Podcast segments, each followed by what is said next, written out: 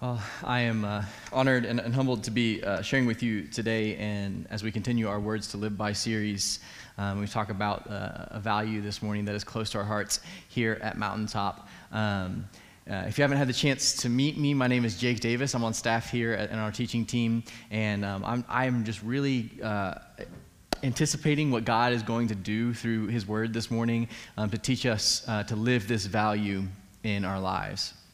So this morning, the value we're going to be talking about is hospitality. And as I was preparing for this message, God gave me the perfect illustration of what hospitality looks like. So my wife and I are in between houses right now. We just sold the first house we ever owned together, the one that we brought our kids home to. So that was an emotional day when we closed on that house. But there was a 2-week gap between when we closed on that house and when we're going to close on our new one next week. And so for the past week and a half, we've been living with Haley's parents, my in-laws. And that's been awesome. If you don't know anything about my family, it's me and my wife, Haley, and then we have a daughter who just turned 2 and a son who just turned 1 and Brittany Spaniel, who is a little over-energetic. So it's a lot for them to open their doors to us. But they did so, and they have shown us great hospitality. And the thing that they've done is they've made room for us. They've made room for us quite literally by just welcoming us into their presence, right? Welcoming us into their living room at night. Welcoming us into their upstairs. It's 2 bedrooms for the 4 of us and our dog, so it's real crammed. But welcoming us into their house in that way. Welcoming us to the dinner table.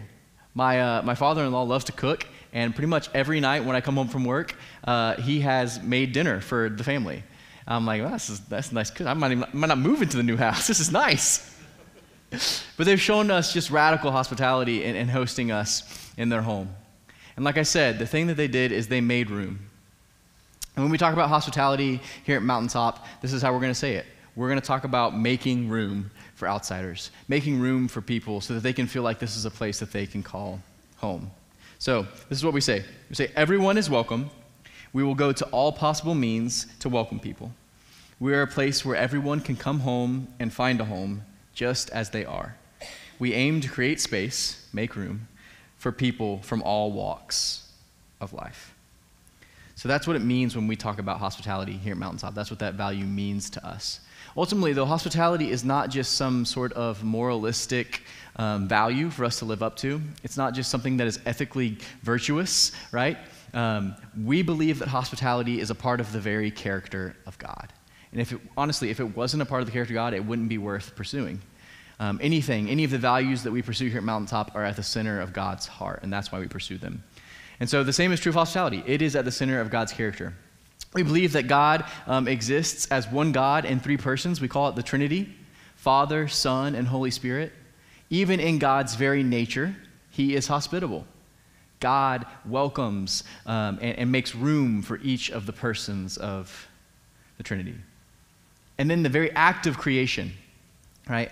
Our God created. We believe our God's the creator of the universe. And when He created, He made this world as a home for us. We believe that on the 6th day, He made mankind, He made humankind, man and woman, and this was our home. And even that act of creation was a hospitable act. God has always been welcoming us into His presence. And then even as Adam and Eve, they run roughshod over God's act of hospitality, and they trample on His rules and His laws, and they spit in His face, even as He's the host that is welcoming them into this world, He continues to pursue them. And so for us, hospitality, it's not just a virtue. It is, hospitality is an act of imitating our God. Because God does it, we do it in return. It's because God showed us hospitality, we show hospitality in return. And so God continues to pursue humanity, even as we go far away from Him. And He does so throughout history by pursuing this people, the people of Israel. And He goes to them and He's like, I'm going to choose you and I'm going to be your God and you're going to be my people and I'm going to give you a home. Before He does that, Israel falls into captivity at the hands of this empire named Egypt. And God goes in and by miraculous efforts, He pulls them out of captivity in Egypt, takes them as refugees and brings them into a new home, constantly pursuing humanity in an act of hospitality. And then He gives that people, the nation of Israel, He gives them a law. He gives them a set of laws that they're to live their lives by, because he's like, now that you're a part of my family, now that I'm your God and you're my people, and we share a home, you have some responsibilities. And at the center of that list of laws is this one, in the book of Leviticus.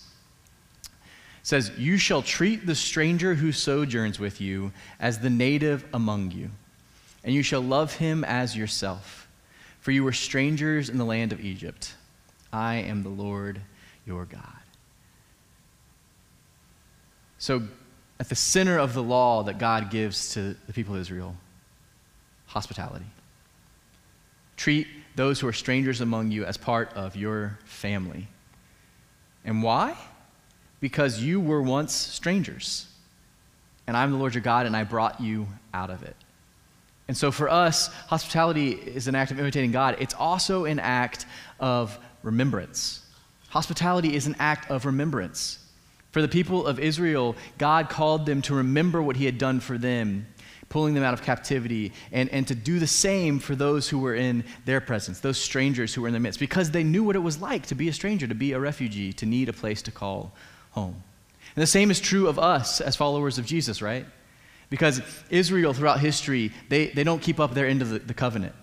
They don't keep their responsibilities in the family relationship, and they're not hospitable to strangers.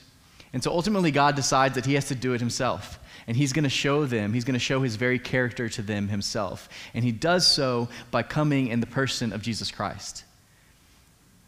God comes to earth as Jesus. He puts skin on, and he gets his skin in the game, and he dwells among us, is what Scripture tells us. He makes his home here. He brings hospitality here by bringing his presence into the world in order to redeem the world. And then in the ultimate act of hospitality at the end of Jesus' life, he sacrifices himself for us. He deals with our sin by going to the cross and by dying on the cross and stretching out his hands on the cross wide enough that we might all be embraced into the family of God. And so for us, as a community of believers who follow Jesus, hospitality is an act of remembrance, not just because of what God did for Israel in history, but for what God did for us. What he did for us by sending Jesus to welcome us into his family. And so hospitality is an act of remembrance. It's also an act of anticipation. We're not just remembering what God did, we are anticipating, we are expectant of what God is going to do. What we know that is that one day heaven will meet earth, and this earth, this world that we live in, will be renewed, right?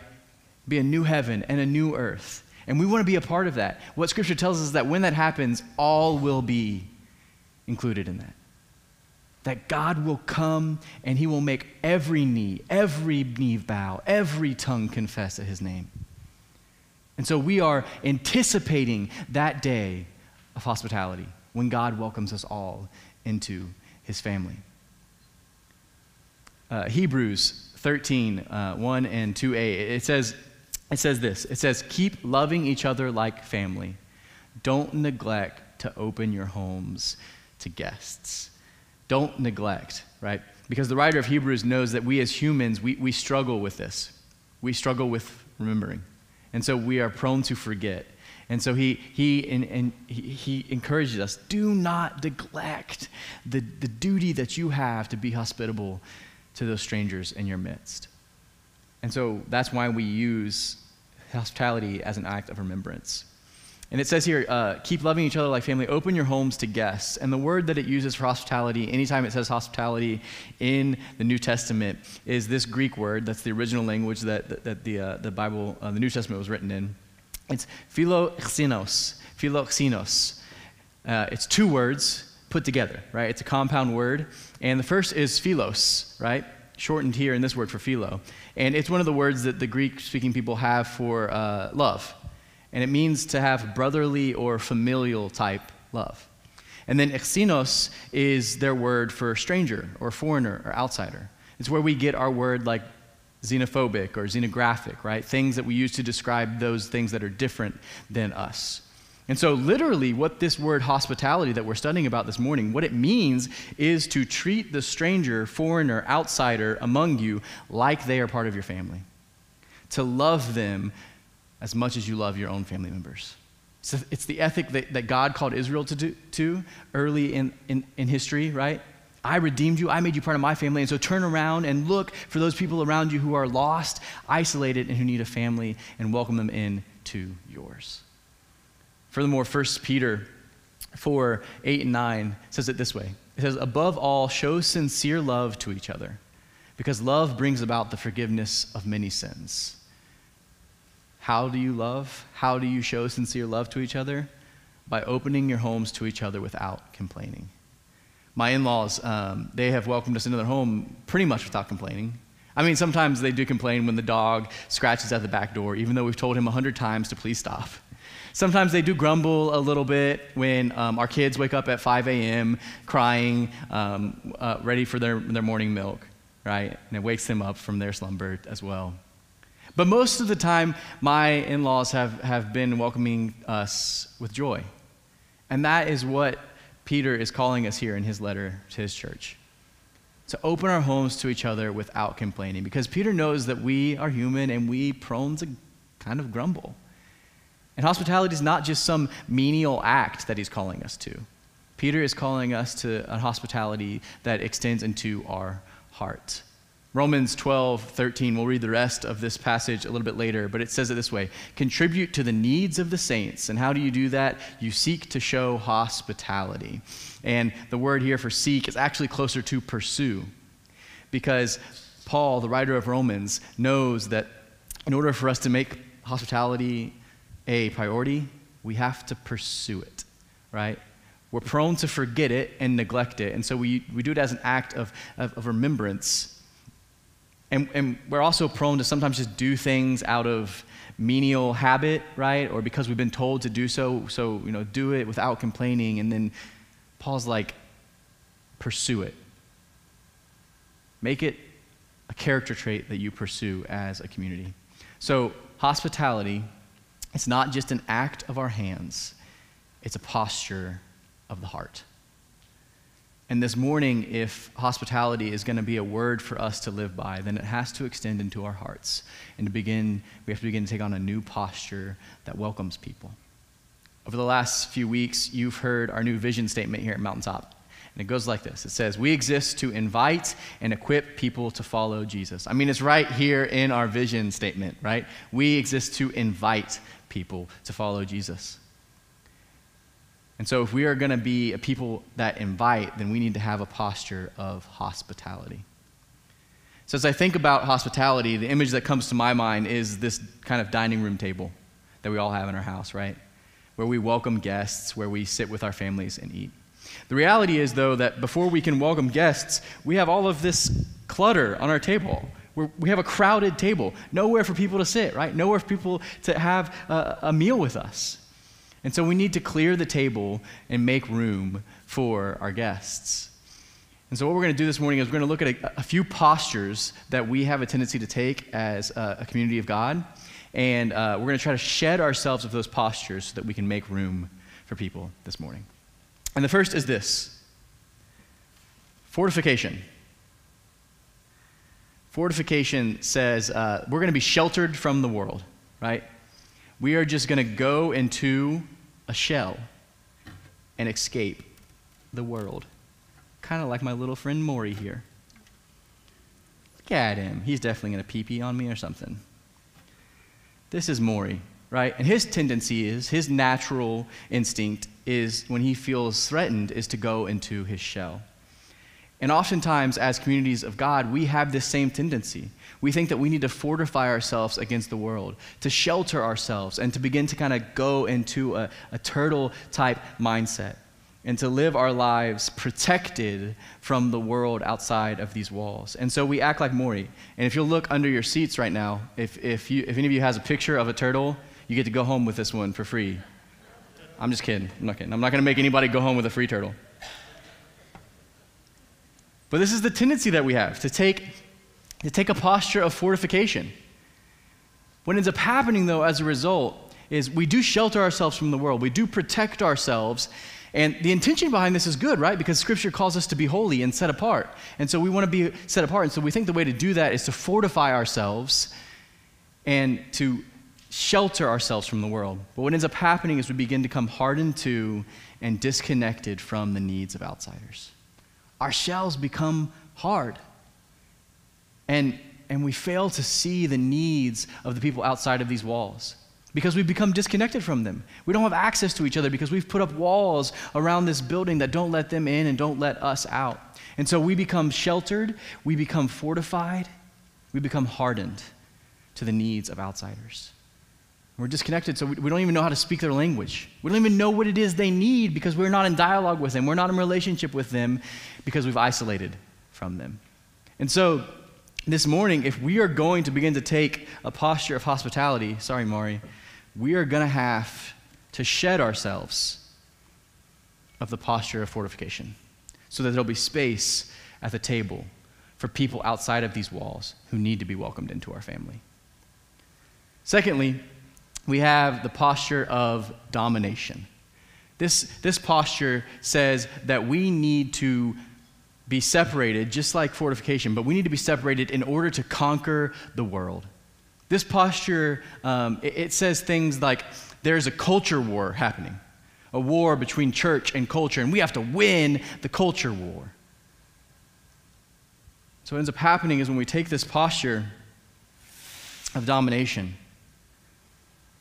we begin to have a trophy-like mentality where we see all people as just trophies. And we care more about winning than reaching people. We care more about conquering the culture outside of these walls than reaching it with the light of Jesus. When we do this, the consequence is that we tend to abandon the needs of outsiders, and then we actively do harm to them. We abandon their needs. We know what their needs are. We're very well aware of them. In fact, we war against their needs, and we actively do harm to outsiders. Here's the problem. When people begin to realize this hostility in us, this enmity that we've placed, we're basically making our neighbors into enemies. We're choosing to make them into enemies. And here's the truth. The church should be a place of welcome, not of war. How do you expect people to feel at home here? How do you expect them to feel like this is a place that they can call home and they can find a family if there's hostility between us and the world? Right? Scripture calls us to be in the world and not of it. So we certainly don't need to cozy up to the ways of this world, and we'll talk more about that in a second. But God does not call us to be a place of war. He calls us to be a place of welcome. Hostility is the opposite of hospitality. And so if we're going to be have a posture of hospitality, we have to stop and resist. We have to resist that we want to treat people like trophies. They're not just trophies to be won. They are people with problems that have needs, that need the love of Jesus. Ultimately, hospitality is not just about filling these seats. Hospitality is about making room for people to be filled with the love of Jesus. It's about filling our community with the light of God. And it's about filling people's lives with the gospel. It's not about just filling this room. It's not about just winning. It's not about our accomplishments. It's about reaching people. And then finally, one of the postures, well, let's talk more about this one, actually. So it's not that easy, right? We want to shed this posture of domination. But oftentimes it's not that easy because our tendency is to hold on to that tightly. And so I want to read a passage. I told you we'd come back to Romans 12, and I want to read this passage this morning, and it's super convicting. It's super challenging. And so I want us to just kind of sit here for a few minutes. It says, love should be shown without pretending. Comes out of the gate swinging, right? No fake love here at Mountaintop. We show love without pretending. We hate evil and we hold on to what is good. Love each other like the members of your own family and be the best at showing honor to each other. See, hospitality starts inside these walls. We have to outdo each other in showing honor to one another. We have to welcome each other as family members. Sometimes the best time to show hospitality is right after this church service. Spending some moments with other people in this congregation, having dialogue with him. How's your life going? What are you going through? How can I pray for you? How can I be there for you? Invite a friend when this is acceptable again. Invite a friend over for lunch after church. Get to know each other. When people in the community begin to see that kind of love inside these walls, and when they begin to see that kind of hospitality and unity inside these walls, they'll know that that is from God, and they'll be attracted to it. Continues on. Don't hesitate to be enthusiastic. Be on fire in the Spirit as you serve the Lord. Be happy in your hope, stand your ground when you're in trouble, and devote yourselves to prayer. And it finishes like this. Contribute to the needs of God's people and welcome strangers into your home. There's that hospitality again. It's the verse we read earlier. It says, bless people who harass you. Bless and don't curse them, right? A posture of domination, it doesn't understand that. It's like, bless people who curse me. Well, there's hostility between the world and the church, right? I mean, the world sometimes can be hostile to the ways of the church. And so it's easy for us to fall into the trap of being hostile in return, to having this posture of domination. But Paul here says, no. Bless those who harass you. Bless and don't curse them. And then it continues on. It says, be happy with those who are happy and cry with those who are crying.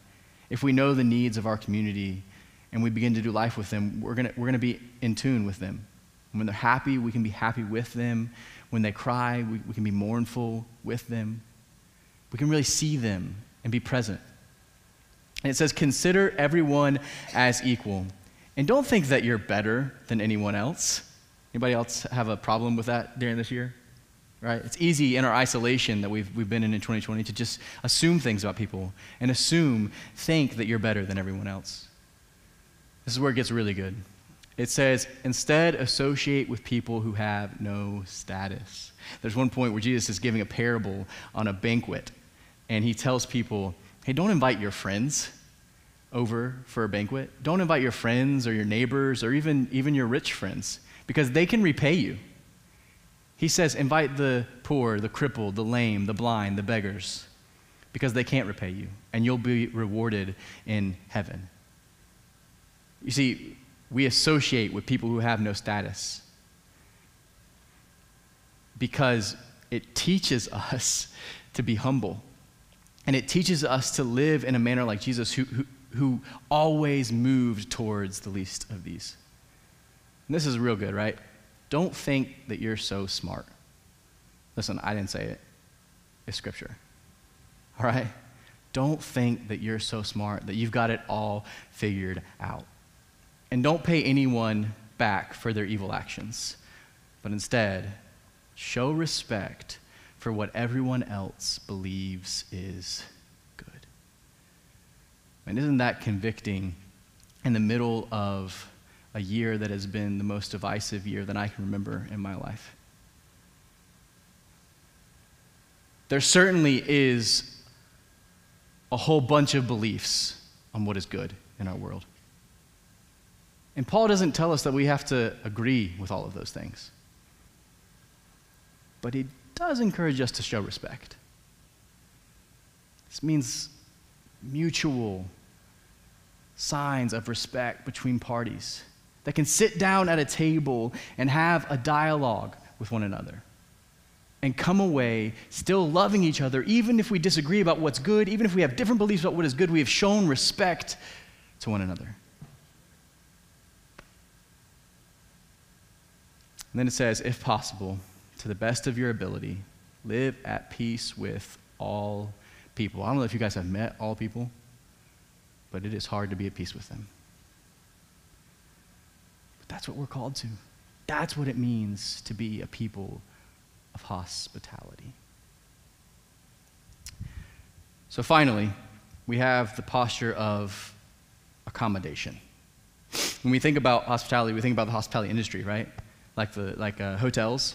And oftentimes you'll call the front desk, the accommodations desk, and you'll ask for, more towels, a new blanket, right, because it's cold in there. Those ACs are super cold.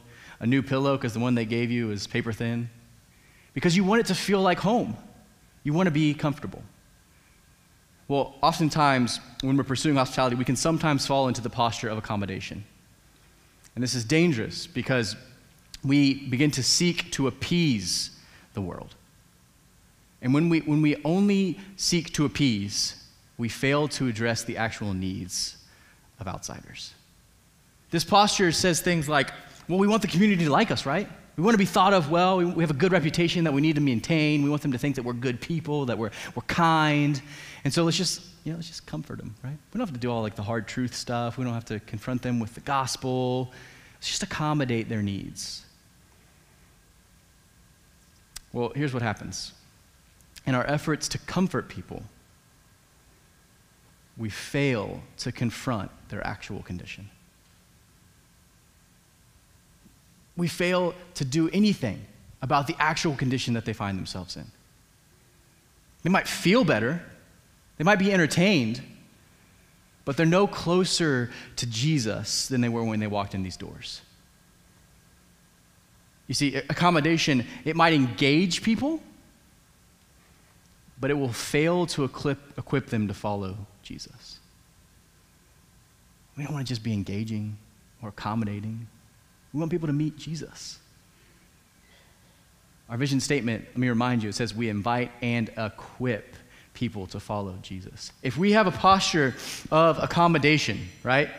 If we're just comforting people and we're entertaining them, we're all about their needs and their wants and their desires, then we might do really good at this first half. We might invite a whole bunch of people, but we will fail to actually equip them to follow Jesus. And so ultimately, we have to shed ourselves, even though it's comfortable, we have to shed ourselves of the posture of accommodation.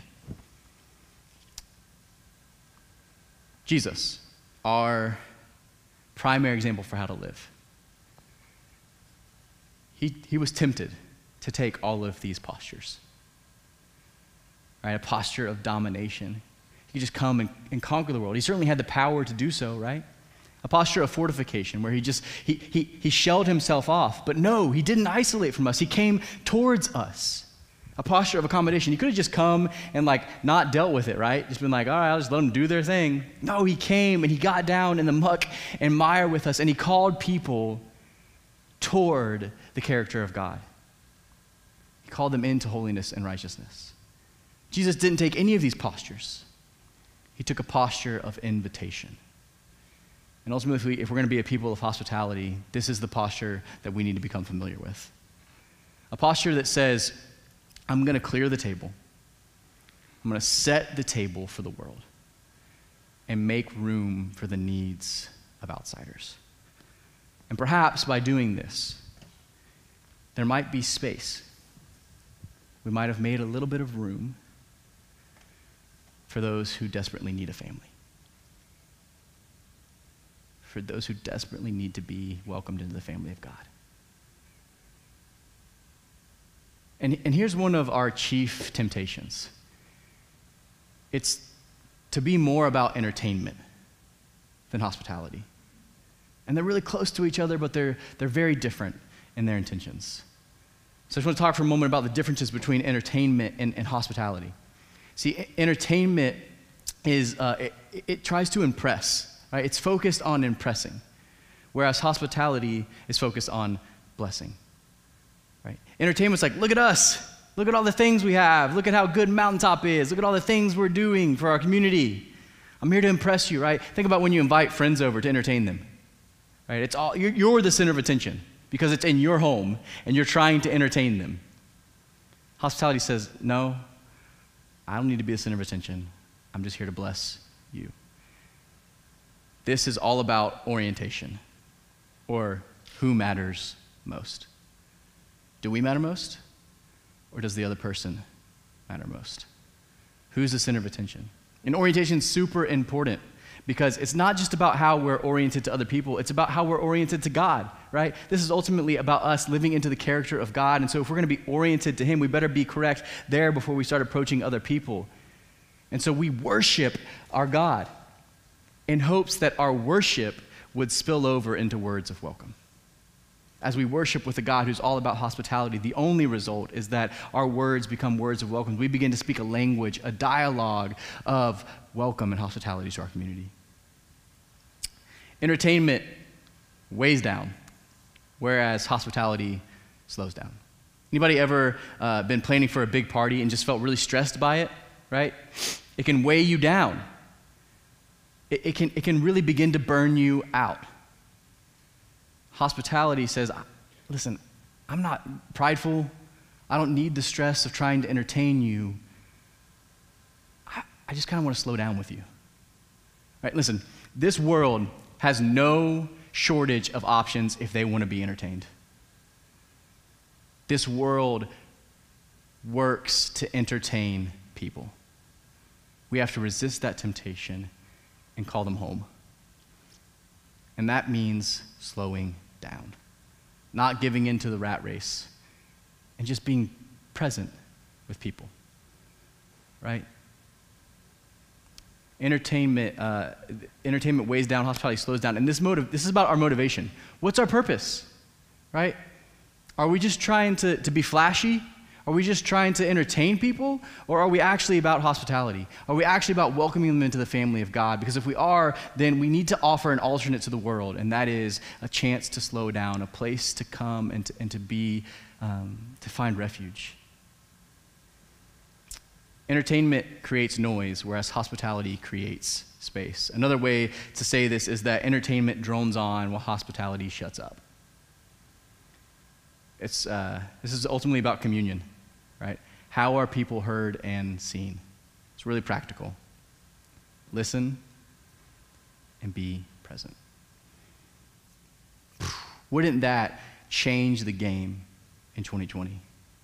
If we did a little bit more listening and a little less talking, and if we decided to put the phones down, to walk away from the computers, to stop watching so much cable news, and just be present with people. Finally, entertainment excludes, whereas hospitality honors. And ultimately, this is about inclusion. How big is our table? Or maybe a better question is, who needs to be there? How big is our table? And how much bigger does it need to be to reach everyone? Because we want to be inclusive. We want to be for everyone. There's always space for one more person at our table, and there's always room for everyone. One Sabbath, this is in Luke chapter 14, we see Jesus, he's sharing a meal. And it says, he went into the home of one of the leaders of the Pharisees, and they were watching him closely. You know, we talk a lot about the people that Jesus ate meals with in Scripture, and he did eat with tax collectors and people that the world thought were sinners. But we don't talk a lot about when Jesus went to eat with the Pharisees, right? These were like his perceived enemies. If you read Scripture, it kind of seems like maybe they're at odds with each other. But here is Jesus sharing a meal. He's a welcomed guest in the home of the Pharisees. And notice, they were watching him closely. As we go about the work of hospitality, the reason it has to be a posture and not just something that we do is because people are going to be watching us closely to see if we're really about what we say we're about. Do we really value this? Is hospitality really a word we live by? Listen, a house is only as hospitable as its hosts. And I'm not the host here at Mountaintop. Our staff is not the host here at Mountaintop. What ultimately is going to determine whether we're a people of hospitality is not what's said in a message on a Sunday morning. It's how each of us decide to individually live our lives. How hospitable are we going to be? Are people, when they walk in here, are they going to know that this is a place that they can call home? And if you're like, Jake, I'm in. I want to be about hospitality. This is a value that's really close to my heart, and I want to be about that. Well, good. We have a place for you to plug in. Super simple. mountaintopchurch.com/serve. You go there. Navigate to one of our hospitality teams. That's literally their name. That's what their purpose is for. Because we want people, when they're coming up, from the moment they come up that hill, to feel like this is home, to feel like they're a valued guest, they're welcomed here. And so we have a traffic team that ushers them in. We have a greeting team outside that, behind a mask right now, smiles and makes sure they have a smiling, greeting face. We have a coffee team and a lemonade team that serves so that people feel like they're at home because they want a refreshment like they would if they were at home. We have a team of volunteers in here that make sure people can get to their seats. Wherever you want to serve, every serving team that serves here on Mountaintop is a part of being a hospitable community, because it makes this place feel like home for people. You're like, well, that sounds great. That's just not really my gift. It's not really my gift to be hospitable. Well, I have bad news for you. Everyone is a host. Everyone who calls this place home is a host. And so maybe for you, a better question is not where can I serve here at Mountaintop, but what does your dinner table look like? Have you cleared it? Have you made room so that people who don't look like you, who don't think like you, can sit with you and have a meal and feel like they're a valued guest in your home? Maybe a better way to ask this question is to look back at the story of Jesus. Who is your Pharisee? Who is it that if they were sitting at your dinner table, people would look and be like, I didn't expect to see them there? Let's get personal for a second.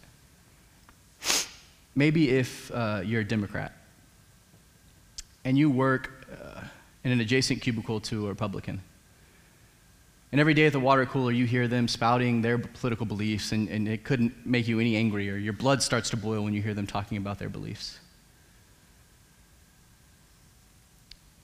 Perhaps there's a place at your dinner table for them.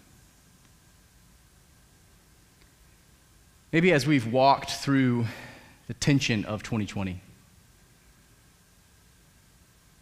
and you watched as our country split apart at the seams because of racial tension, and you just felt woefully unprepared to have that conversation. You're like, I have such a limited perspective. I couldn't possibly be a part of this conversation. Well, let me encourage you. Maybe there's a spot at your table for someone who doesn't look like you, someone who's a different color than you, someone who has a different perspective than you, someone who was brought up differently than you.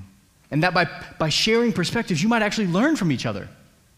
You might actually begin to do this gift of hospitality toward each other. And it might lead to more unity. Maybe you're an older couple and you're into retirement age.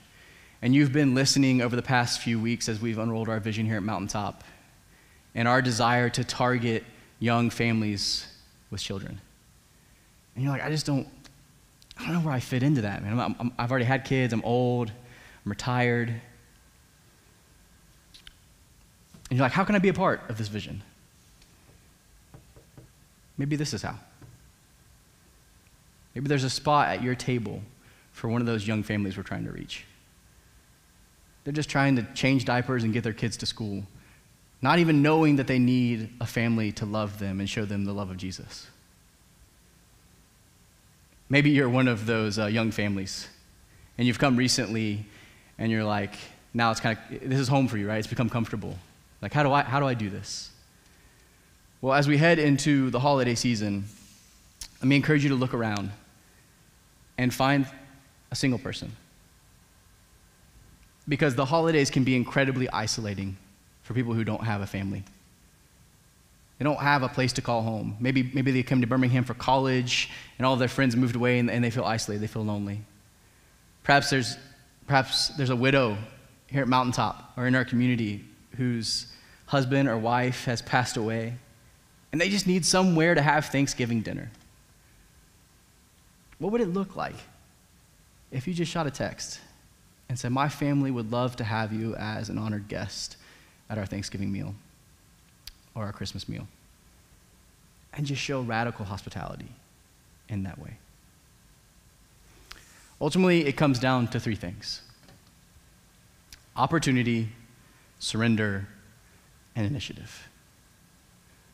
We trust that God will give us opportunities to show hospitality, and when he does, it's our job to surrender to the way he's moving in our lives and then take the initiative to follow through on that act. Because listen, it's going to be hard work. It's easy to convince yourself not to do it. It's easy to fall back into these postures. But God calls us to surrender. This is the final verse for today. It says in Colossians 4, 5, and 6, act wisely toward outsiders, making the most of the opportunity. Your speech should always be gracious and sprinkled with insight. I love that, sprinkled with insight, right? Like, don't pour it on thick, all right? It's not like the first time they get on your dining room table, it's like, hey, do you know Jesus? Don't make them drink from a fire hose, all right? Sprinkled with insight, gracious conversation, so that you may know how to respond to every person. It says making the most of every opportunity. There's two words for time in the Greek scriptures, Kairos and Chronos. Chronos is like physical time on a clock that ticks and moves and eludes us. Kairos is this. It's divine opportunities. Moments to have a spiritual encounter with someone. Literally, this passage says that maybe by showing hospitality, by acting wisely towards outsiders, being gracious towards them, and having a sprinkled with insight kind of dialogue with them, maybe you might redeem some of those opportunities. You might redeem time itself. And oh boy, isn't 2020 a year that could use some redeeming? I mean, how much time have we wasted this year tweeting?